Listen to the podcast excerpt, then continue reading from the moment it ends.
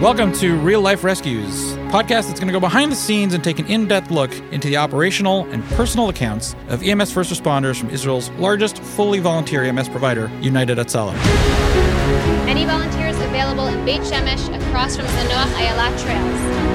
And units available in Tveria near the Kinneret for an 11-year-old boy pulled into the water, possibly drowning.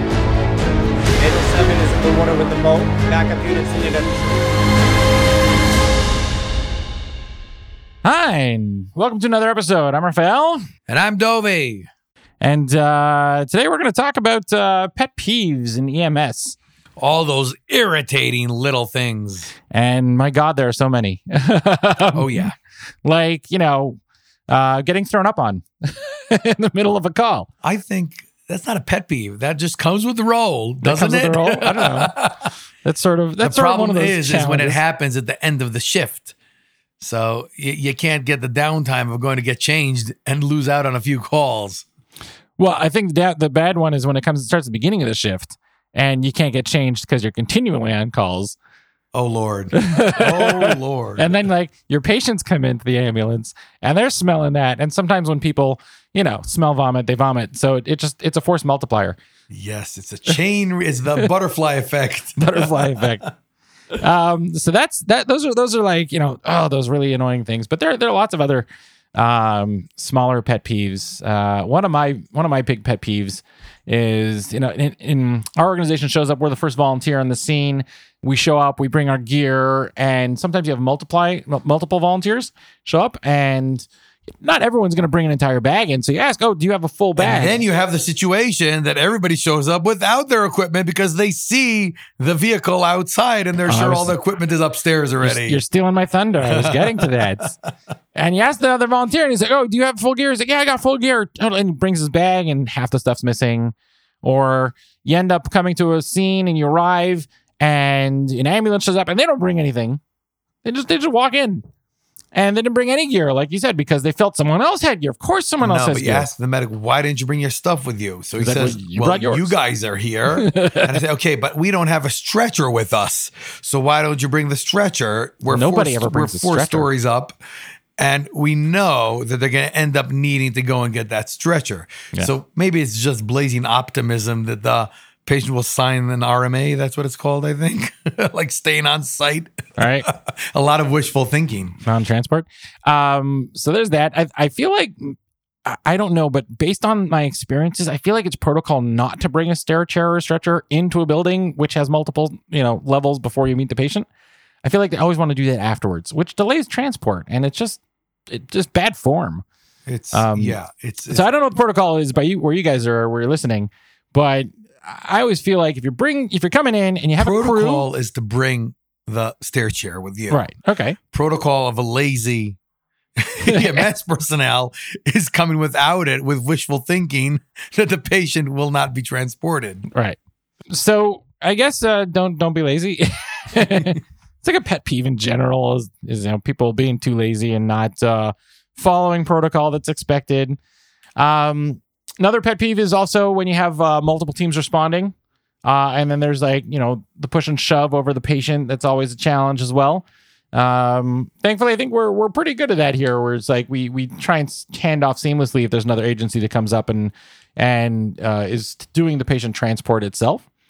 Um, but there's a lot. There's a lot of uh, you know, interesting little kinks. Um, you know, other EMS personnel who don't know how to use the equipment properly. Oh, Um, that's just frustrating. Yeah. that's a pet peeve. That's exactly it. Okay. Yeah. Listen, um, uh, how do you say uh, gilui naot?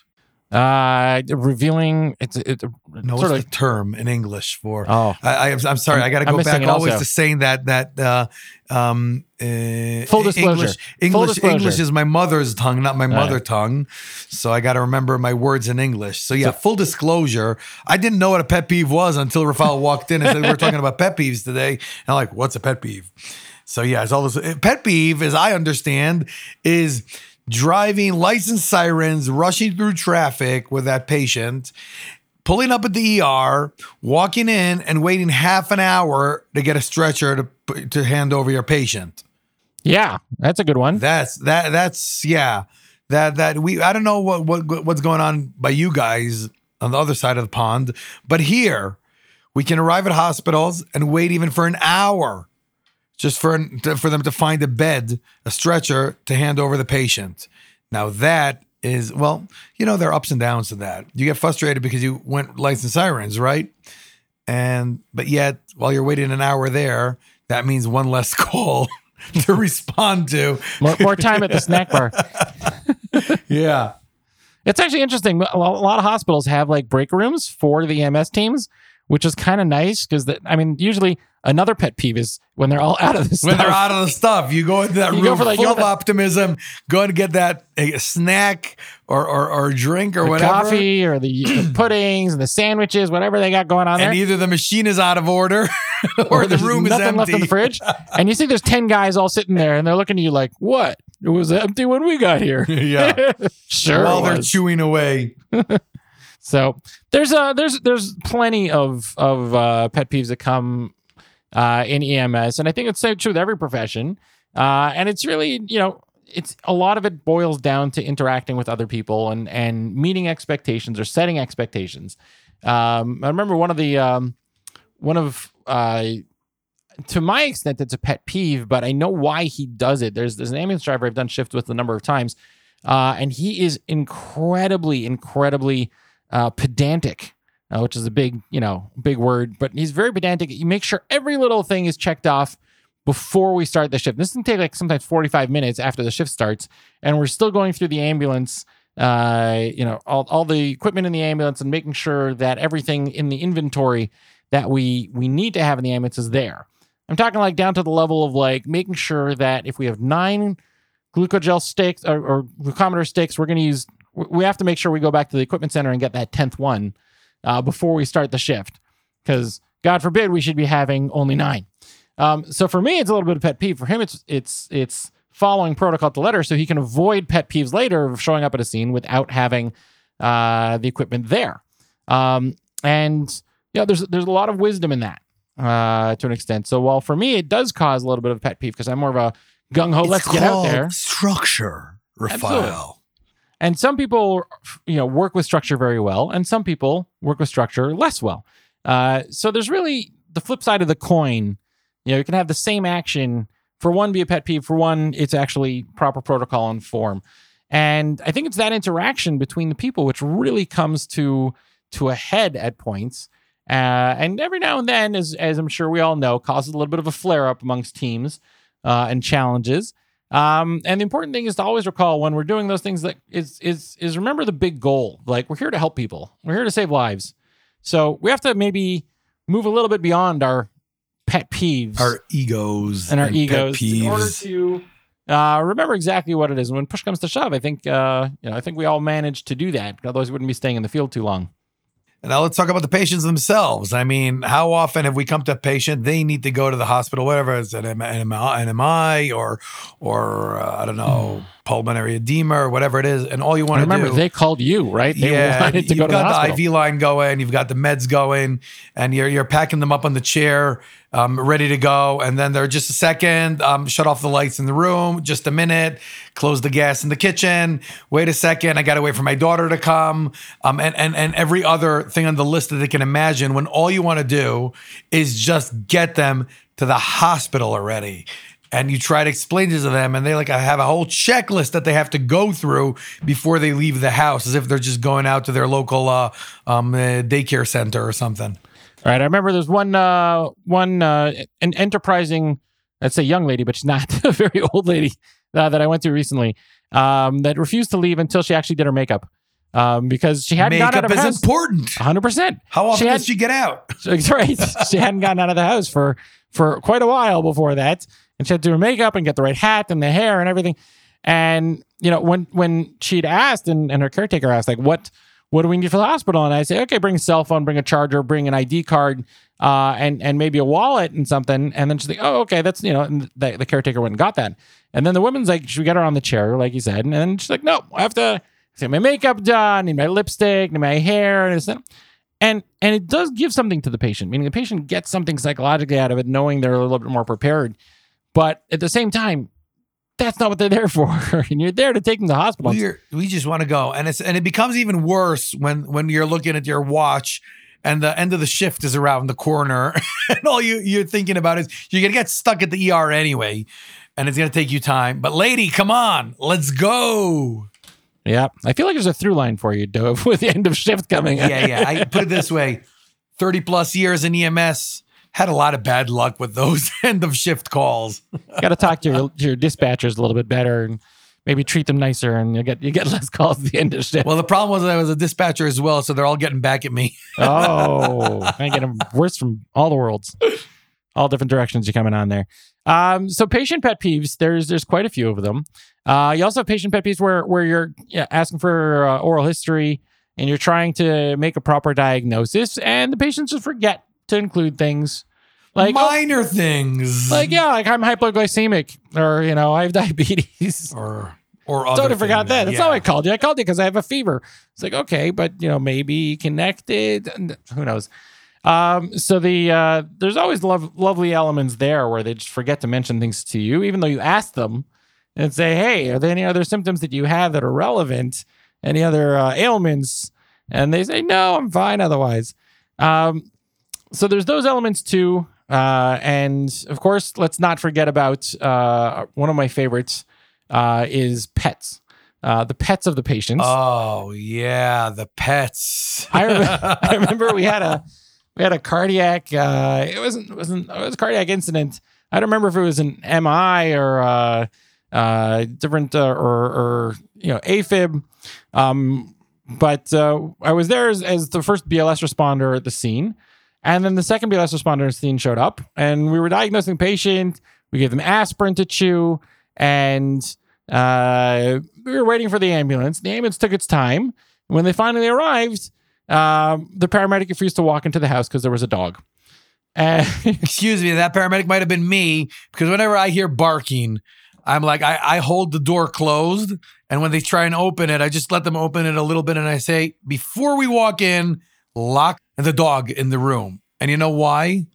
Because as, and they're like, no, he's a great dog and everything. Yeah, that's all fantastic. It is. Except one thing that dog might be a wonderful dog, but when they see you going up to their owner and touching him and putting a mask on their face and you know of oxygen or whatnot they can see that as attacking their owner and and they understand the stress of the situation and then what happens next is you find yourself with a bite on your leg on your arm and i've been down that road so many times that that i've learned my lesson so I was the in that instance, I was the uh, responder that went and took the dog and brought the dog outside, tied up. There was no one in the house who could put the dog in the room because the only person in the house was the patient, and they weren't getting up.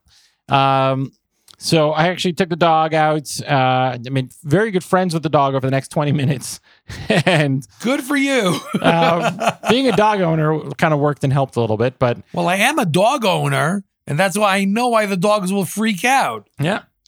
So there's there's uh there's the element of, of dealing with pets. Cats are usually less of a problem, but I've been I've been to a scene where a cat attacked one of the first responders, and that was much worse than the dog. well i'm allergic to cats so that's a whole different story I want to be allergic. I got to take my uh, what do you call it, the Claritin or whatever it is.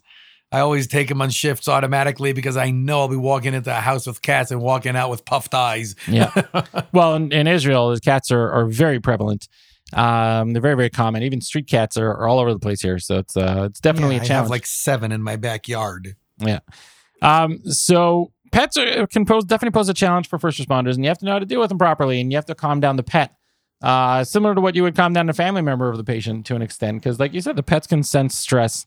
Um, so if you do have a number of people on your team, uh, and you're able to, it might be worth even assigning somebody the task of, like you said, moving the pet, putting the pet in another room, tying it up outside, making sure it's taken care of, and then when everyone's gone, obviously letting the pet uh, back to where it's got its food and water and ability to roam around and um, take care of itself.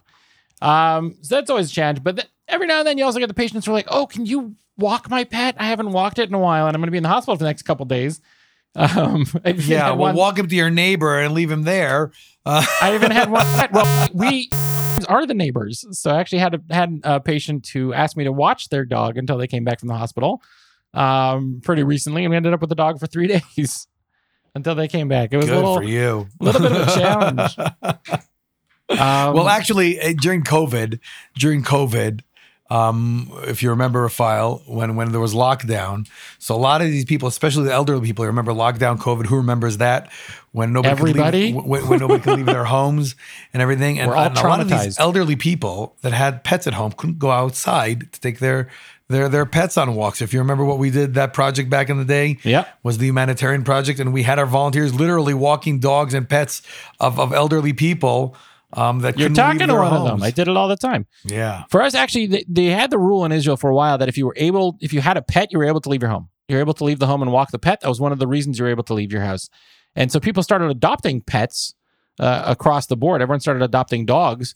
And then when the COVID restrictions ended, they gave away all their dogs, which was kind of horrible um, for the dogs. Uh, and uh, but I remember that that when we the the lockdown was still in force when people actually had the disease, uh, they contracted COVID. They weren't able to leave their house even if they had uh, a pet. Um, and that was exactly one of the things we did. I did a lot of those walking around my neighborhood, whereas I was becoming the neighborhood dog walker for everyone's pets. Uh, and of course, really early on in the first lockdown, we didn't know exactly how the disease was spread. And I had to go with gloves to hold onto the leash in case there was a way of contracting the disease from the leash itself or touching it or when I was opening the door. And I wore the. Crazy days. Who remembers those days anymore? It's just so far away. I feel like everybody. We got to do an episode on memoirs from COVID. I don't know if everyone has memoirs. Only three years ago, so our memories aren't that bad yet. Um, and I, I'm pretty sure everyone is still traumatized by that whole time period I think they're so traumatized that they lock it away in the back of their minds. and want to forget it. just trying wanna actively it. forget Yeah. the trauma there. Um, but it brought a lot. Um, it also brought some very heroic moments and, and a lot of adventures, I think, uh, that you don't normally experience. Um, one of one of the more, I guess, memorable moments I think was when I was called to a CPR of, a, of an individual uh, in our town, and they uh, it, the call came out that the individual we were doing CPR on had COVID, and so everybody suited up. Everyone put on their their Spacesuits. their spacesuits to to treat the patient, and they're all doing compressions on the person who they suspected had COVID. Uh, and then the the person had three adult children uh, who were around outside. I remember it was, it was pouring rain because, of course, it's pouring rain. And I had just left. It was Friday night, right as Shabbat began, and I was having guests in my house. Uh, this is definitely a big pet peeve. We're headed to- Go I guess for in my it. house. Go for it. This is therapy now. I get to the scene. I get to the scene, and I'm like, okay, I'm gonna start doing CPR. But then, like, I see there's three or four people doing CPR, so I started. You know, I went into, I flipped, I flipped my hat, and I started doing uh, psychotrauma with, uh, you know, uh, psychological first aid with the children who were watching their father having CPR done on them, and uh, I started talking to the children. And I said, you know, one of the things you want to do is is remove them from the scene of the trauma. So I brought the children inside to the house. And as they're into the house, the children are coughing. And I asked them, like, Ooh, lovely. now, also, my PPE suit was taken by one of the other responders to co do CPR on, on the gentleman outside. So I didn't have it. And I'm sitting there completely exposed with three people. And suddenly I'm like, okay, so, you know, tell me your story. He's like, oh, well, I was coming back from the hospital. One of the kids telling me I was coming back from the hospital. My, my dad was bringing me back from the hospital because I was just diagnosed with COVID and they just released me from the COVID ward and is bringing me back home. I remember you. You were master of lockdown. You were you were master of quarantine. I was master of quarantine. Wow. Yeah. had a crazy you amount like, of did like 15 quarantines. not because something. of EMS, but because of my kids in school were exposed.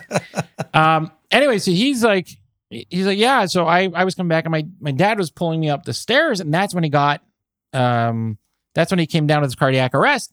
Uh, I, I found myself in a room with three people, all of whom were actual active corona patients, uh, and I had no protection whatsoever. Thank God it was exactly to the day, f- three weeks after my second vaccine. We've gotten the vaccines really early in Israel. Um, we got them already starting beginning beginning December uh, in 2020, and this was this was January after my second vaccine. I came home after the call was over. I was success, successful CPR. I ended up staying with the kids for about 20 to 30 minutes in a closed room with the active COVID. And they're like, okay. Uh, I got home, and before I even went inside, remember, I have guests and my family sitting there. I knocked on the door, I, I grabbed a mask from someone. I knocked on the door, put a mask on, and said, "Please bring me two garbage bags and tell everyone to go out to the porch." Um, and my wife brought me two garbage bags. Didn't ask why. Brought me two garbage bags. Everyone went to the porch. I ran into the bathroom, stripped down. All the clothes went into the garbage bags, and then shoved into a closed uh, washing machine um, because we can't do laundry on Saturday. I had to wait till Saturday night for it. And then I showered like twice. I went outside and told everyone, got dressed, obviously went outside, told everyone what was going on. And I said, if you guys want to, you know, not stay for dinner, that's totally understandable. Um, actually, everyone stayed for dinner and nobody caught COVID, which was Miracles. which was a miracle, Miracles. which was a little bit of a miracle. But yeah, COVID definitely gave us some adventures and uh, challenges. talk about pet peeves of COVID.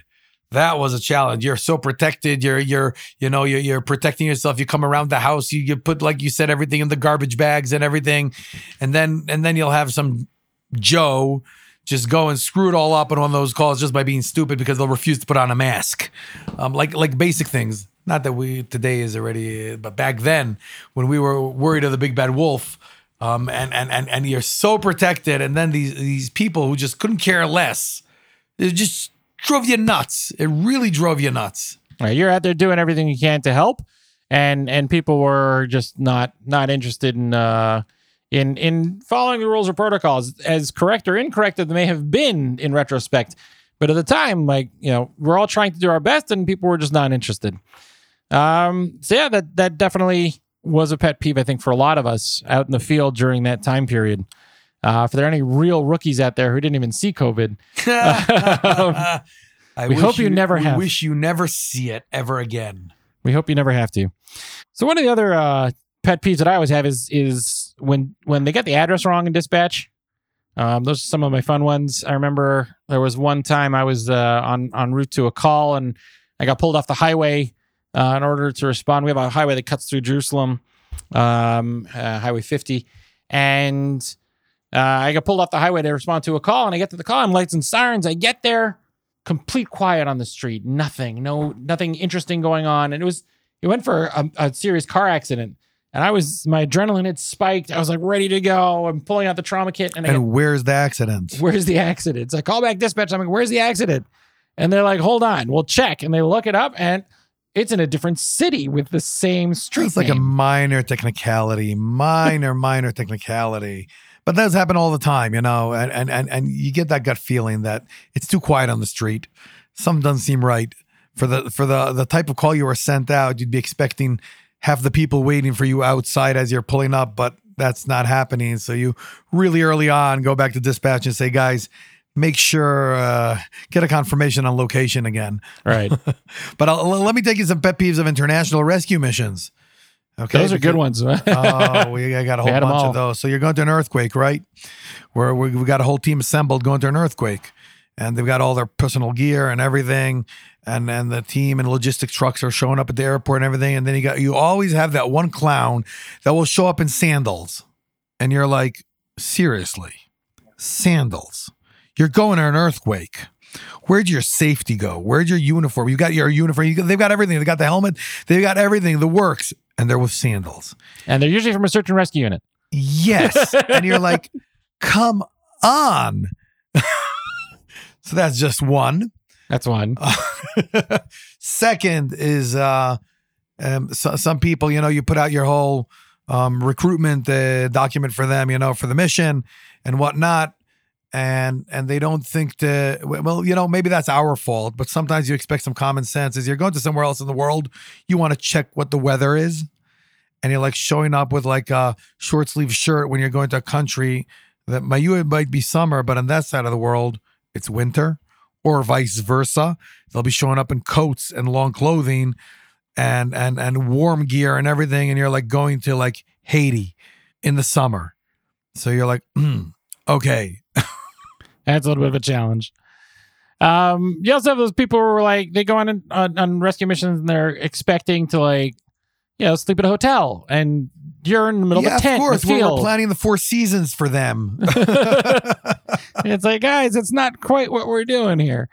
Um, so there, yeah, there's a lot of challenge, and then of course there's stuff that develops as you go on the uh on, on the mission, where you go to a rescue mission, you're there for you know, helping other people and you come down, and this isn't necessarily something that's like, you know, human error, but you get sick um, and you can't do what you're there for. Uh, it's always something that's very frustrating. For a lot of people who who've gone through that experience. Um, and it's a challenge. Like you try and push through as much as you can, but you don't want to be a burden on your team, and you don't want to get anyone else sick that you're helping. So, what do you do with that? Um, so there's there's lots of things I guess that can happen. Mur- Murphy is always around. Murphy works overtime. I guess pet peeve is, I guess, like Murphy's uh, nickname or something, or vice versa. it's sort of what we feel when Murphy rears his ugly head. yeah, exactly. So um, that's it for our, for our time uh, this week. Thank you so much for pet listening. peeves. We hope we hope we pet peeved away, and uh, and and helped you sort of process some of your own pet peeves. and if, if you have some cool ones, just send them over, and maybe we'll make another episode of everybody's pet peeves, there you and go. not only ours. So feel free to write in the comments some of your your uh, favorite pet peeves that you have to deal with in the field. Uh, we'd love to hear them. And remember, like I said earlier in the episode, uh, the most important thing is to remember our main goal. Even though the pet peeves come up, and they will, to remember our main goal. And our main goal is to help others and and help others some of through the most, uh, uh, I guess, critical moments of their lives when they're when they're in a state of crisis. Uh, so after everything's said and done, we have to kind of put our pet peeves aside because yeah, for us it's another shift, but for them, it's it's the those those few moments uh, can can make or break the rest of their lives, and that's something which we have to always keep in our our, our forethought when we're going through this. Thanks a lot, guys. Thanks for listening. See you next time. Signing off.